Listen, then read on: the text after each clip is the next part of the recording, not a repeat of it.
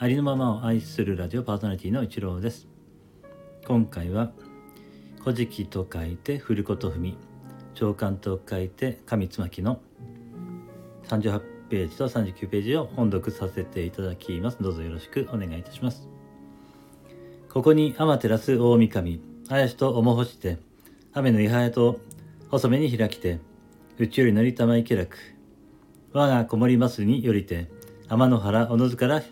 暗闇くまたあしらの中津くにも皆暗闇けむと思うを何のゆえにか雨のうずめは遊びをしまた八百万の神ももろもろ笑うぞと乗りたまいき。ここに雨のうずめ間を申しけらく。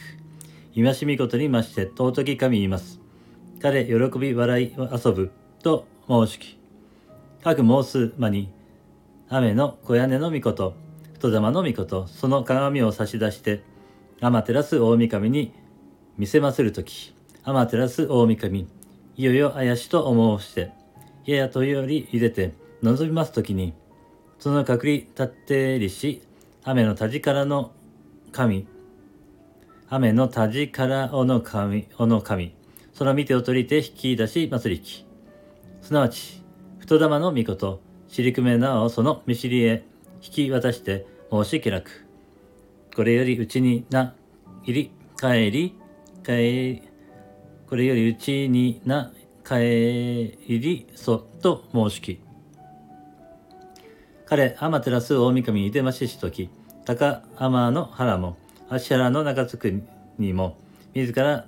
照り計りき。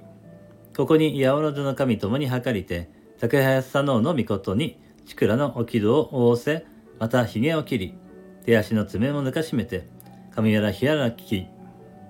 また欲し物を大月姫の神に小行き、ここに大月姫、鼻口また尻より、草草のためつものを取り出して、草草作り備えて立てまつるときに、林左脳の御事、その仕業を立ち伺いて、怪我して立てまつると思いて、すなわちその